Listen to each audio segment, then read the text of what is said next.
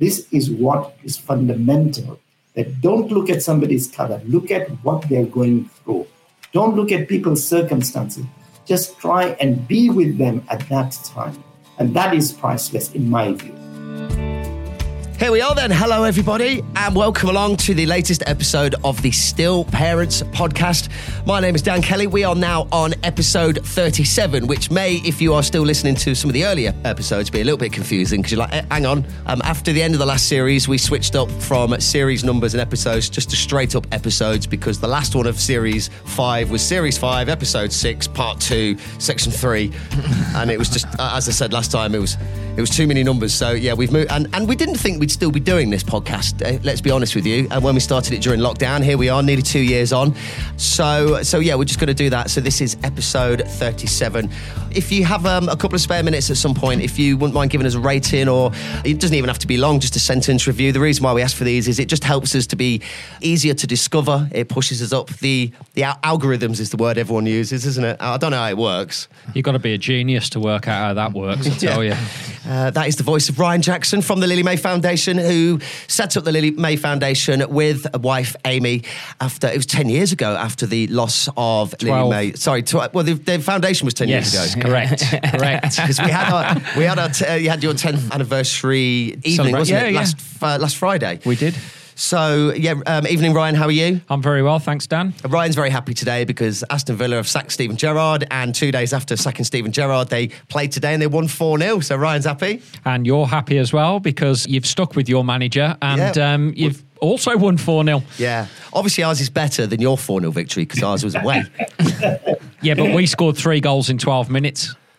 Well, we both scored four goals over 90 minutes. We did, but we All right, started. look, uh, can we start talking about goals and scoring? You know, my, my team, I'm not even going to get it there. Let's just move on. That other voice you can hear is regular on the podcast as well. His Until we is- start winning, we're not talking about football. Yeah, that again. is uh, Matt Whitehouse, Yeah. Baggies fan, lost yesterday away, Again. uh, away at Ma- Millwall. managerless, rudderless. You're still arguing with stupid Albion morons, as you uh, quoted yourself. I've on turned into one of them, Dan, to be fair. We're heading, heading for League One at the moment. he does that on a daily basis in the office. Absolutely correct. I do. I'd like to introduce our, our special guest joining us, um, not in the studio, but on, on Zoom or Google or whichever one it is that we're on tonight. Welcome along to Mohamed Omar. Mohamed, thank you so much for joining us. How are you, sir?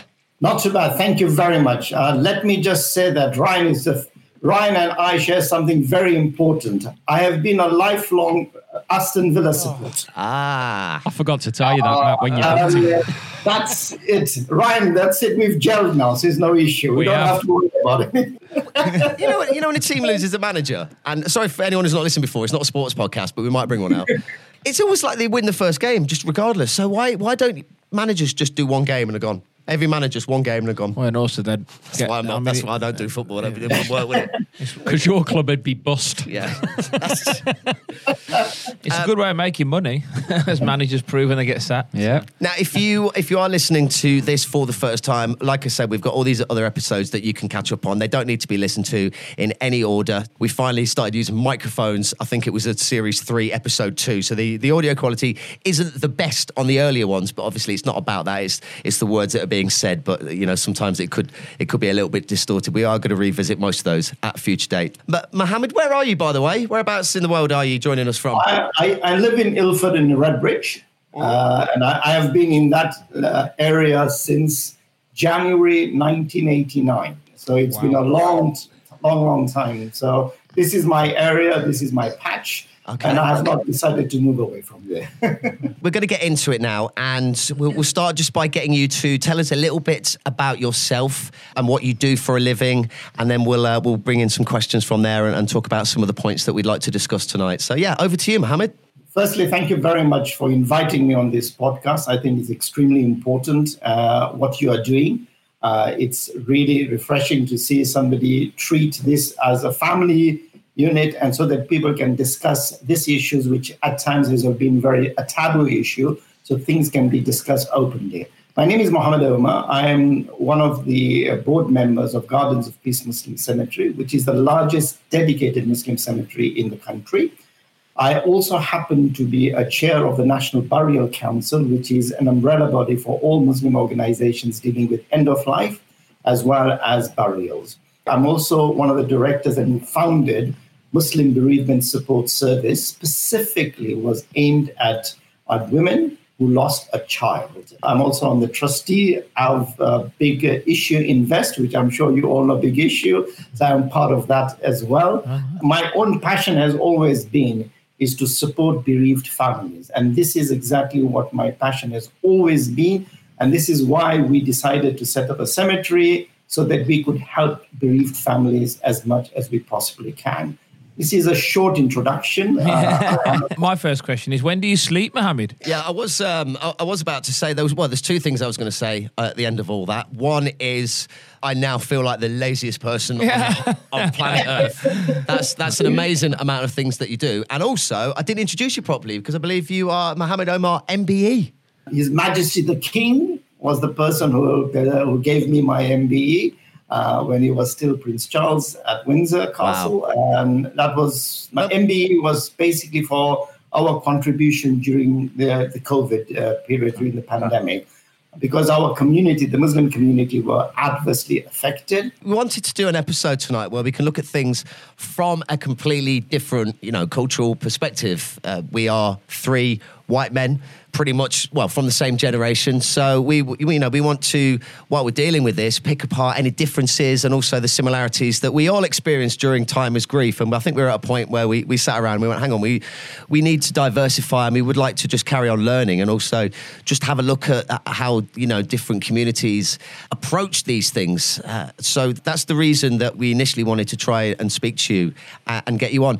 Ryan and, and Matt, uh, the other guys in the room, unfortunately, when we, we, set up this podcast to talk about male grief and baby loss, you know, from the from the guy's perspective, they've lost their children. I, I haven't lost a child myself, but these are friends of mine, and we think it's very important to be able to introduce the podcast and also lines of communication for friends who have got other friends who have lost somebody as a way of just building up the the sort of conversations and how to approach it. Um, it's the same with you, I believe. You, you haven't lost a child yourself. I know you have had a loss in the family over the last couple of years. And if you don't mind just sort of opening up a little bit on that, and then what made you go on to do the things that you are doing within the community and how, how you sort of fell into it all? Yeah, I, I fell into this world of bereavement, so or is or in the cemetery, uh, very not accidentally, but it's so I would like to say it's inherited. Right. My late father, I'm from Africa. I'm from Zambia. I was born in Zambia and raised there. So my father was oh, wow. the one Well, my father was one of the community members uh, who, whenever there was a death in the community, he would be always be the first person to be called upon uh, to make sure they could bathe it, shroud it. So this is something which was in our family at that stage. Uh, and then I, uh, my father died in 19, 1987.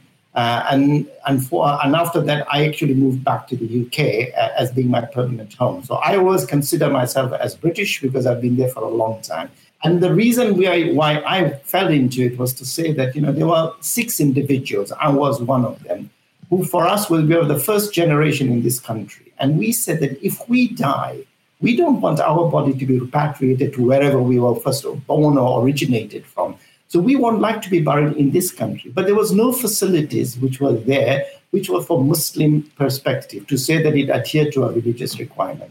So we decided, all six of us, to say, let us create a cemetery which will be able to uh, provide a facility for our community in accordance with our particular belief.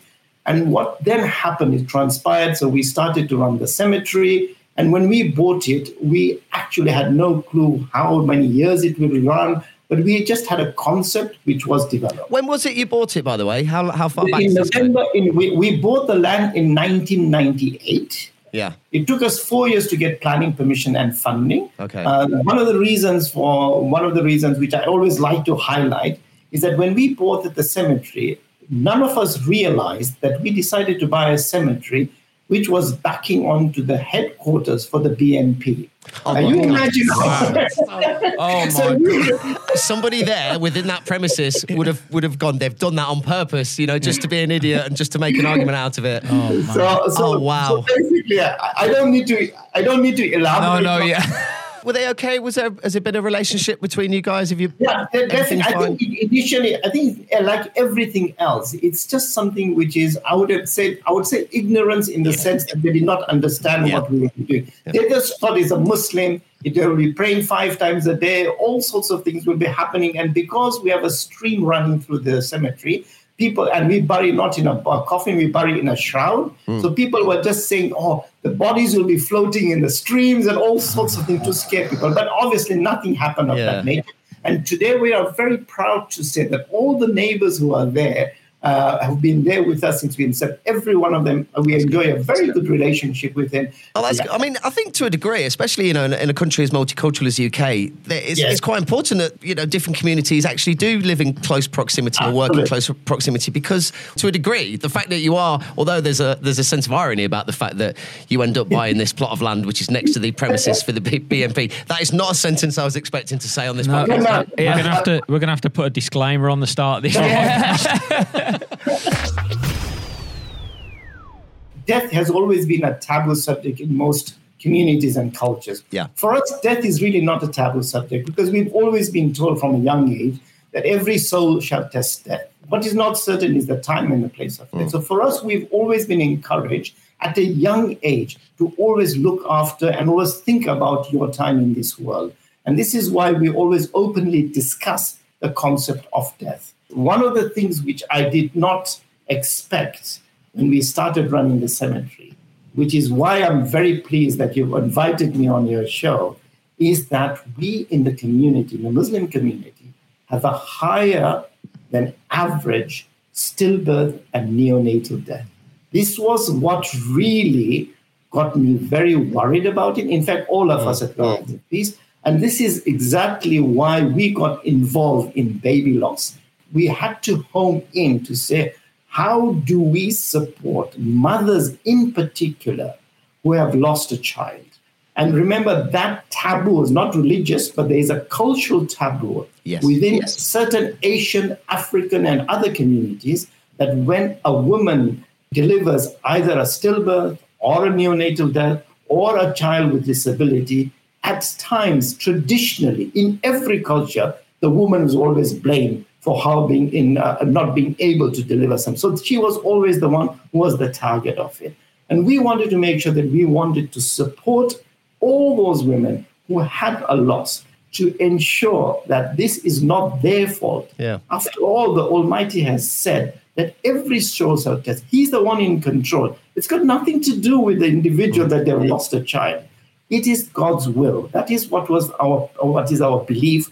And therefore, if anybody culturally points fingers at anybody in any religion, then they are not correct to blame that individual. It's interesting, Mohamed, what you were saying about um, the cemetery, making it a place for people to go who who can kind of feel good about going there. When we lost Cali, we had six places that we were going to look around because we decided we were going to bury Cali. So we went to the first place, and this area just opened up where the babies were buried.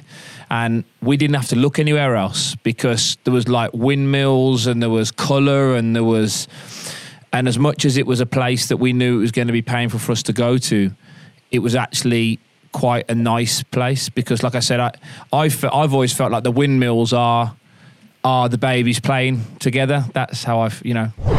You know, you go to a lot of cemeteries that are predominantly, like like we say, white British people, where you know there are baby graves that have windmills and they have teddies and things like that.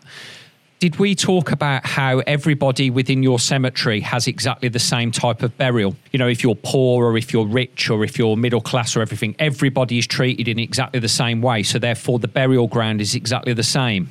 For us, every grave is identical. There is no difference in any grave at all. And the reason for us is the equality which we have in front of, the, uh, of our Lord. We just say that every person is the same. The only thing which distinguishes one from the other is their deeds. And that is what is depicted on the graves, right? One of the things which I would like to really resonate over here, having started the cemetery in 2002, and even at that time, the attitude of the government and all the establishment at that stage was the fact that there was really no support given to people who have lost a stillbirth. And for them, they did not recognize that parents would have feelings about a child, even though they were less than 24 weeks, which was their particular threshold to say anything less than 24 weeks. They should really be as classified as a miscarriage and over 24. But over the years, we have found that even if a parent has lost a child of eight weeks or nine weeks or 10 weeks of gestation, for them, they have lost somebody. And if we are not able to support them, for them, for the whole world has crashed in. And you must always remember there are some parents, unfortunate, who would have several miscarriages. And for them, every loss is mm. special, yeah. every loss is difficult.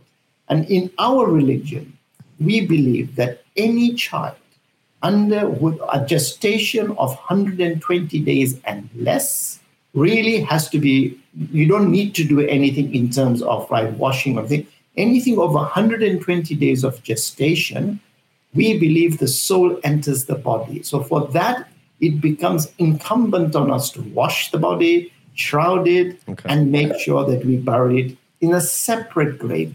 Even anything under the age, uh, under the age of gestation of 120 days, we still give them a separate grave, but we do not mark it. For us, any human being, any part of a human being's body is sacrosanct and therefore cannot be incinerated. So even if you have an eight week gestation, even if it's just fluid, we would bury it in a separate grave and we will make it's not unmarked, but it will have that dignity. Yeah. And if you look at our graves, every grave has a hump because we have been told not to step on a human being's grave because they are the best of creation by the Almighty. So these are the respecting things which we have to do and this is what we give to families so that they can know they have a separate grave. They can know they can come to the child's grave. For them, it's a comfort. We know that when you have a loss, you have to ask for patience, you have to ask for strength to cope. But this is one mechanism for them to get closure, for them to get some comfort, as I'm sure Ryan and yourself, man, would have gone through that as well. And for us, the point of giving them bereavement support is at the time of burial. Mohamed, you've said um, some some absolutely fantastic things, um, which certainly, you know, uh, being an ex-teacher, every day is a school day in my eyes, and and there are things that you've spoken about this evening which I've certainly learnt of. Mm. One thing that we've started doing as a charity, uh, probably in about the last oh, six six nine months, is because of the demographic as we as uh, you alluded to in, you know, I suppose the discrimination of baby loss, if you like, in the regard that it doesn't discriminate against everybody, but there are abnormal numbers within ethnic groups within within the UK and across the world. Is we started to provide memory boxes to the hospitals, which were specifically for Muslim parents. So we we actually worked with a lady who had received support through the charity um, to find the correct type of wording and the correct translation into Arabic to be able to put onto the box, but also putting in a shroud, a prayer book, prayer beads as well, because you know we're acutely aware that there are certain things that families like to do or or are expected to do, shall we say, when when they lose a baby or or lose um, somebody within their family. And it's interesting that you said about the women are quite often or were and and hopefully times are changing were quite often blamed for you know what had actually happened whether that be a stillbirth whether that be a miscarriage or whether that be a neonatal death and i think what i'm really interested to understand and, and learn more about is the difference between sort of males and females, so the mum and dad, and what are the tangible differences that you see in regard to how the mothers grieve in comparison to, to the fathers? A very interesting question, Ryan. Have you got five hours? Uh, it's, a, it's a very interesting because one of the concepts which you need to understand that, as I'm sure both of all of all three of you know, that in our religion people have to bury it as quickly as possible. Yeah. So, one of the tangible differences will be that at times when you have a loss of a baby, the mother quite likely will still be in hospital. So that burial will still take place as quickly as possible. And that would mean that it is only the father who will be coming with the baby. And the mother may not come to the cemetery for a long time until she's discharged. So that element of closure Oh, wow. might be difficult for the woman, right? So, so the mom, so, so sorry, so the mother just isn't there. Literally isn't there. the mother isn't there, not all the time. all the because time. Is that yeah, yeah, you- sorry, Mohamed? Would you say that is that how how frequent would you say that was? Just as um, It, it just, just it, it, I- I would say that you know it would be quite uh, quite common. I would say Okay. because yeah, because if you, for example, if you have a stillbirth and you, you've delivered the stillbirth today, uh, and and we got the paperwork, we will make sure that it is bur- it is buried immediately Right. because under the law. We are not. Uh, there is no requirement for a post-mortem for any stillbirth, or uh, so. Therefore, the bodies can be released almost immediately after birth. So, therefore, there is no delay uh, expected. Now, this is from a religious perspective, Yeah. right? But I'm, I will tell you, like every other religion, non-religion, faith, there are people who will not bury because they want both want to be present. So we do also face that element of it. How do men cope? Over the years, over the last 20 years since we've been handling this, I will say quite openly that men have now started to show their emotions. Yeah. In the initial stages, men would not show their emotions at all. They would keep it within themselves. I always give an example of one person. There was a six foot six person, very big, huge. If I ever saw him, if I ever saw him in the street, I would cross the other side of it. I would not even uh, encounter with him. He came to bury his neonatal child. He came to bury his neonatal child. When he buried the neonatal child, this is the last person you were expected to break down. Break down. He cried like a baby. He's six feet six. I'm only five feet seven, but I had to comfort him. Right? I he, he cried like a baby because here is the first time you saw people expressing what Yeah. was down in there because we would encourage them. Because remember, one way of trying to ensure that you're able to cope with grief is not only trying to make sure that you go towards your Lord better, but at the same time, you you take out whatever is inside you. You let it out, so to speak, right? That's one way of trying to cope with that mechanism. And there are so many times I always encourage because I always like to have, if it's possible, both parents present with me when we are washing the baby. Yeah. Because I feel that whenever they see that, and I'm sure Ryan and Matthew will agree with me, it's one way of trying to have a closure to say, no, this is the finality that you have lost a child, really, you know? And this is something which we have always encouraged that if they are both around, both of them should participate. Obviously, we don't force anybody, but that's what we will always encourage people to do. It's, and um, this is how that is how we would cope with a different mechanism. Just to add further, Ryan, just to let you know that for a men's perspective, he he will go to the prayer, he'll go to the mosque very frequently. So he always has access to an imam. So that imam will be able to give him some sort of comfort factor. A woman is less likely to go to mosque, or at least as regularly as a male would go. So therefore, they have that absence. And that is what uh, prompted us as an organization to create Muslim Bereavement Support Service specifically aimed at women who have lost a child to be supported as befrienders by people from our community who volunteered, who would have been trained by Sands, who would have been trained by Child Bereavement UK, have been trained by Cruse Bereavement, but has an Islamic angle to it. And in terms of presence, Ryan, I'm really, really quite overwhelmed that you would have thought about giving a, uh, a gift which would be more pertinent to our community. I really applaud you, and you have, and it's something which I really think you have done a fantastic job. We do the same. We give a gift wrapped book, which is free of charge to every parent who's lost a child.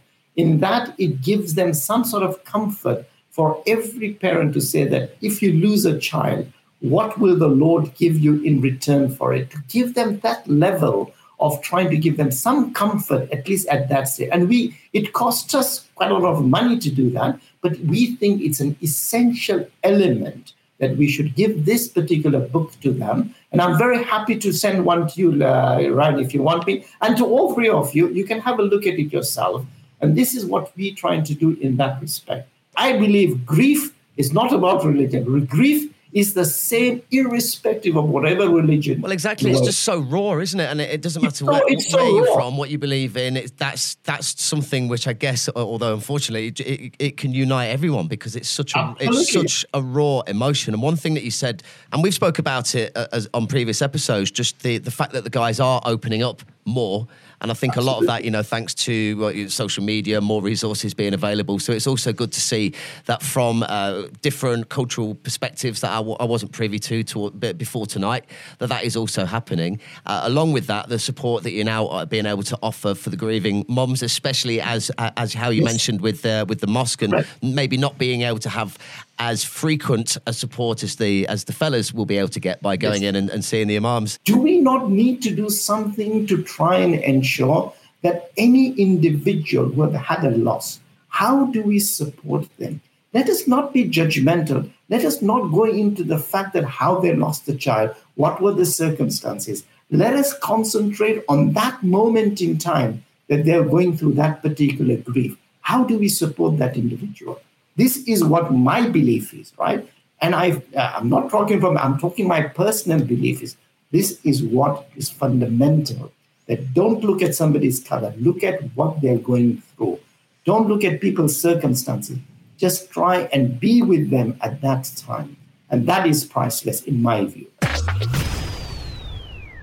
People forget the humanistic side of things and, and like you say you know people do look at people and judge them based on color or belief or whatever that may be but actually ultimately we all bleed we're Yes. all made exactly the same and we all have emotions we all have a heart we all have a soul and it's and it is it's it, you're absolutely right in in the regard of that um, everybody should look at people as they would want people to look at themselves i i feel and and you know really do treat people in the way that they would like to be treated themselves I, I grew up in um, Handsworth Wood in Birmingham, so I was actually both schools. I was the ethnic minority in, in both of my schools, and I had my first experience of a racist event when I was seven or eight. Bear in mind, I was in the choir. Would you believe it? So you know, I was I was in the choir, Oh, you know, you're singing the Snowman next Christmas party. and we We're walking. I There you go. I can't See? wait. and uh, we I'll, went. s- I'll smack him in the balls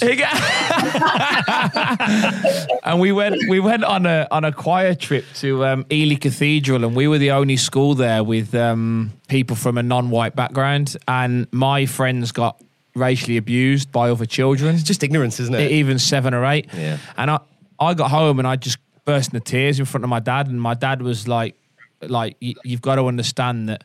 Hopefully, people will learn as they get older. But at the moment, you're coming from a position of strength anyway, because we've just brought you up to see the person and to see the individual and and and Well, the fact you felt you that know. rather than joining in from the Oh, other side. but no, but know I was mean? trying to protect my, No, my classmates. that's what- exactly, yeah, that's what like I mean, yeah, yeah. Because I mean, I was, but it was. Because then I- you risk being the odd one out with your, well, you know, yeah, but like- I, I couldn't understand it. Yeah. I just literally couldn't understand it. I was like, what, what are they even saying? What are they doing? Yeah, Like, it's I- dumb, isn't it? Yeah, just yeah. If I may just add one thing, is that over the years, you asked me about what has changed. Over the years, I will say, specifically perhaps in the last five years, there are a lot of inter uh, interfaith marriages, okay? And that also presents its own challenges. But what is common in every one of them is the grief factor, right? All I believe that every one of us grieve.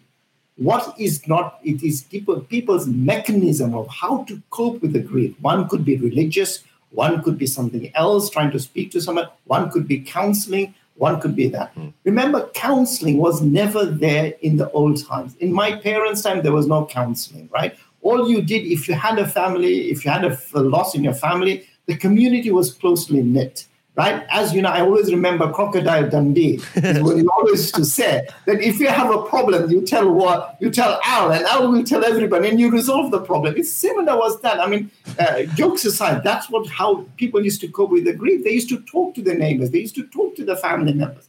That was their coping mechanism at that time. But we have now moved away. So in, in, in, in, in, in the UK, in the West, so many places, even in, in other places now, people are so busy with their own lives they don't even know who their neighbors are so how will you have a mechanism and that is why how counseling has started and also people's faith elements people used to always say, go to the mosque, but people, some of them are not religious. Some Yeah. of them don't have, want to go there. So how do you create a mechanism to cope with that individual's grief? I was going to bring that up actually because it, it, that's one of the things that we wanted to get you on because of those differences and y- you know the amount of religion within those separate communities. Uh, I mean, my, my wife's Greek Orthodox. She comes from a very very religious family.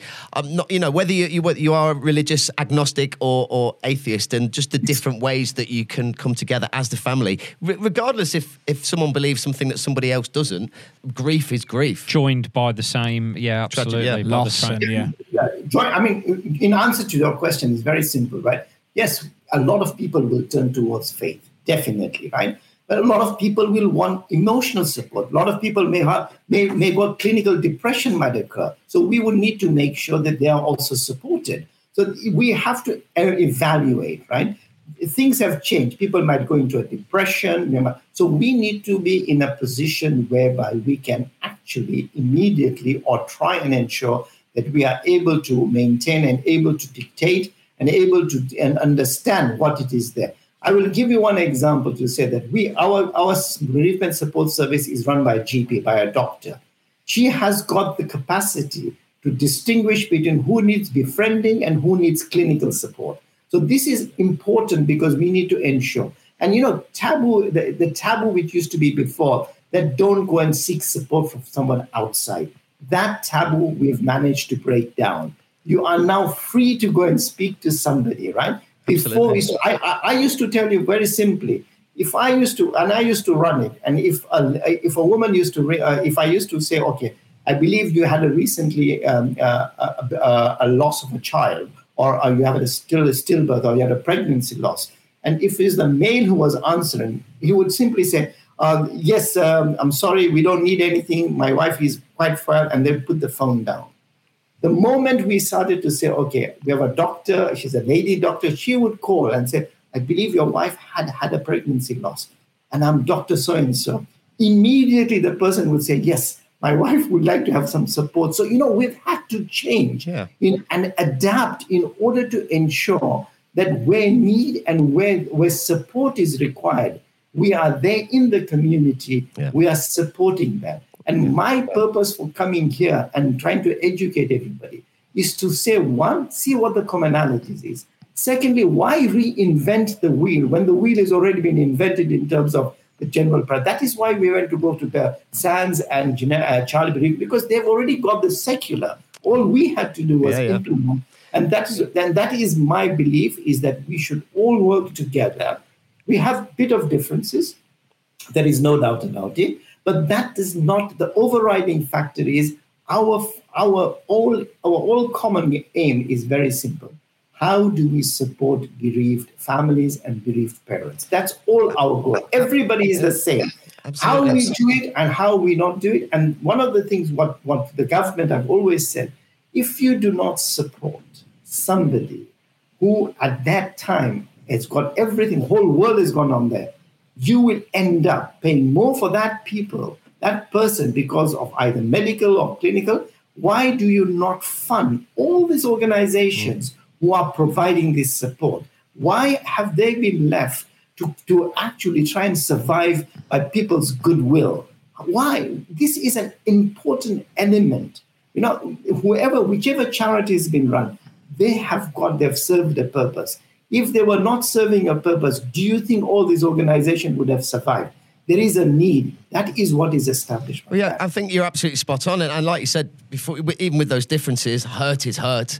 You don't need to re, you know, reinvent the wheel. You just evolve with it, don't you? And just keep moving, which, which is which is what you've done. And I mean, I knew I was going to learn a lot tonight. I think uh, I'll speak on behalf of, of Ryan and Matt also. I mean, it makes me realise sometimes about. I don't consider myself massively ignorant. I do enjoy trying to learn new things. My only problem is I forget it quite quickly afterwards. But I mean, just something that you mentioned earlier. I'd never even considered the fact that having different cemeteries for the different I mean it makes sense but I have I walk through one every single day on the way to pick up my, my daughters from school and it suddenly dawned on me while you were talking I'm like I've only ever seen names that are like mine Yeah. And Yeah, I'm, I'm absolutely. like, hang on I've never thought of that before Yeah.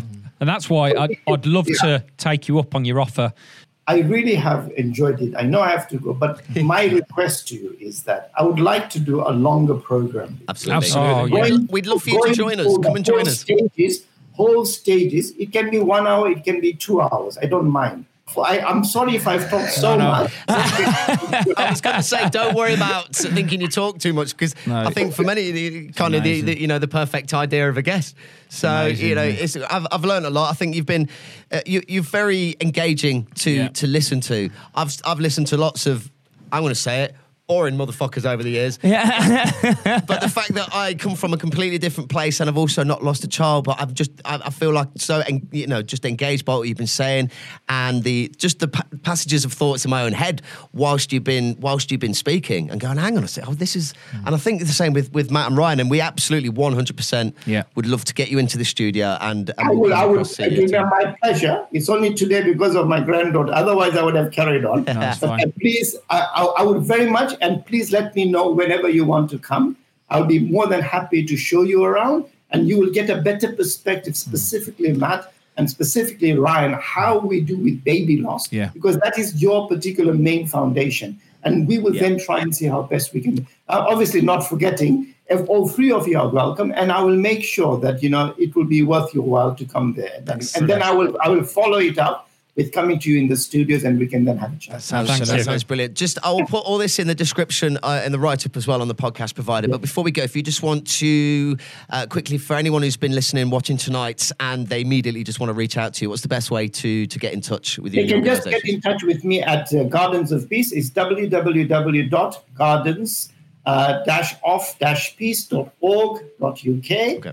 Just or just call me Mohamed Omar. Just ask for me. They will be able to get uh, hold of me. It's All not right, a we'll problem. put the details in the description to this. So if uh, yeah, if you're struggling, you can you can get in touch right now. Mohamed, thank you very Yeah, much. Mohamed, Thanks, thank you Mohamed. so much. Wonderful. Brilliant. brilliant. Thank Brilliant. you very much. Thanks All right. very much. Take care. Bye-bye. Bye. Take care, buddy.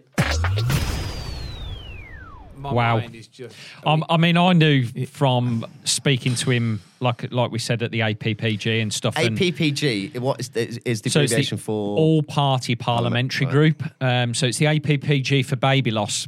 I've spoken, like I say, I've spoken to him quite a few times, and I also actually had the pleasure of presenting there about sibling loss with baby loss, and it, it's basically attended by lots of charities, medical professionals, MPs from across the parties, and what have you. And actually, Jeremy Hunt was one of the chairs until he became a minister. Sorry, you just reminded me here. This is only our second episode in the studio. We've been on our third prime minister since. Yeah, we have actually, haven't we? Yeah. There's been more prime ministers than episodes we've done in the studio. Very true. So but um, anyway, sorry. on- the thing which stood out for me, and I, uh, certainly when I spoke to him before, was how every single person is treated exactly the same. And you know, like we were saying there, you go to the cemetery, Yeah. and you know, like we, yeah, you put thought of that, toys yeah. down for the for the babies and what have you, and you still see it when you go to the adults. Every single grave is exactly the Mm. It's- same. I forgot to Yeah. mention this to man because I used to. I lived. I spent four and a four four and a half years in the Middle East in Dubai and Abu Dhabi. Yeah. and I rarely saw in my whole time there a cemetery. They're And just- obviously, that you know you don't go looking for them, but it's not yeah. like when you're driving through England. and Yeah, you- exactly. You see it on the Yeah. side of the road. Yeah, you're and I guess maybe because of the variety, you know, how everything is just done differently. Yeah, And so probably. it just dawned on me again. I was like, yeah, it's Yeah. just No, absolutely. I- I- I'd definitely like to go and go and meet them and, and go and have a look round as well because I just think it's so important to be able to understand. I mean, you know, we're we're in a position by where we meet lots of people on a daily basis, whether they be white British, whether they be Muslims, Hindus, you know, whatever you know sort of e- ethnic group they're from, because we do live in such a diverse population. I almost feel at times that I, f- I feel quite bad that I don't know. Yeah. Do you know what I mean? There's ignorance through wanting to be ignorant, and Yeah. there's ignorance just through, Through- not being made aware Yeah, of it, or and, and it's just something that you hadn't yeah, absolutely. sort out. and you- just and just it's just being uneducated, isn't it? And not and not knowing how other ethnic groups grieve. And Yeah. But it fits in. It fits into the whole dynamic of this, where there's ignorance around baby loss, anyway, isn't there? yeah, absolutely. You know that the whole topic, hmm. there is still ignorance. I found it. I mean, I've got to be honest. I, th- I I found the bit where he he talked about how men and women grieve differently, and when he said, you know, how long have you got? It makes perfect sense though, where he was saying, you know, that they have to bury a body within a certain period of time. yeah. And if a woman has, let's say, had a, s- a section, Yeah. for Can't go to- instance, yeah, I- you know, then they are going to be in hospital, and, and it is That's left what made up me to ask the man. question: How often does that happen? Because Yeah. again, it's not something you, you think of, and that on top of the the fact that the the females maybe not getting as much support by uh, going into the mosque and speaking to the imam Mm-hmm. in there. One of the questions I really wanted to ask him as well, uh, and which we can address at a later date, is, you know, does that then lead itself to potential complicated grief for the woman? Because Oh. You could argue it's delayed onset of grief because they don't go to the mosque to pray and to see the imam regularly because um, of you know for whatever reason that may be. And I, I often wonder whether that actually then potentially does lead to a complicated grief specifically for females. It makes sense, doesn't it? And I mean, it's it's not a nice thing to think about, but just to give that comparison, imagine how you guys going through what you were already going through after the loss of Lily Mae and after the loss of Callie. If that Crystal and Amy weren't be, uh, weren't able to be, you know, at the funeral. I can take that would have done. Fin- I think it would have finished Crystal. Genuinely, like it, it, it- That's and that's what I mean when he told me that. That Yeah. just because straight away I'm thinking, Crystal, how does she react to that? And it's like she, yeah. I well, I mean, when I say that, you know, for the first, I don't know how many weeks, she went up every day to the cemetery, literally, and sat on her own just with Callie. Like I had to go back to work. She was at times, even when I went back to work, she was up there every day. You know, so I just think, wow, like how, how do you? well, I how- don't, like I'd you know, put how- myself into a position there thinking how would I Well, yeah, if that was me how would I react to that and Because you're also there on your own. Yeah, because you, you know you feel. I think as a man anyway, when you when you're in that situation, we often talk about how the man feels like they're the protector and the ones that have to try and fix something and the way they struggle because the, the lack of control over things. That's almost you, you're being put into a situation by yourself where where we expect to support each other within that partnership, but no, you're doing it by yourself. And potentially as well, if you've got other children, you're doing it by yourself with your other children. yeah, And it's like, uh, I mean, it's mu- it's, it's blew my mind. mind-blowing. Blew my mind. Yeah, It's been an eye opener. it, massive eye. He was that- unbelievable. I'll be honest with you. I just, I, I just sat there watching and listening. I, I, Yeah. a- an amazing, an amazing guest. And like we said at the start of the episode, we're wary of just trying to open this up to whoever, wherever you're from, whatever gender you are, whatever religion you are, whether you are religious or not religious. Unfortunately, you're listening to this because you- you're going through grief, you've lost a child, or you're listening through this because you want to find way to support a family member or a friend who is going through grief and lost a child. So it's important to have these discussions and also take it in and, and look at the perspectives from those from those different faiths too. So if you would like to get in touch with us, if there's something that you felt that we've missed or you'd like to offer your own opinion on, we would love for you to join us. As I always say, you can do it in the studio with us. You can join us via link up. You can come on for us the whole show. You can just come on for five minutes, however long you need. I was also thinking, you know, I've heard it on football phone-ins. You know the WhatsApp numbers now. They're giving out the WhatsApp numbers so people can just leave a voice note, like Yeah. you know, and we could get one of mm. those going. yeah, yeah. Please do get in touch with us. Our Instagram is Still Parents Podcast. Our Twitter is Still Parents Pod, Pod. and you can also find us I'm not going to say it as well. on on Facebook. Please do reach out. We would love to hear from you. Do you know?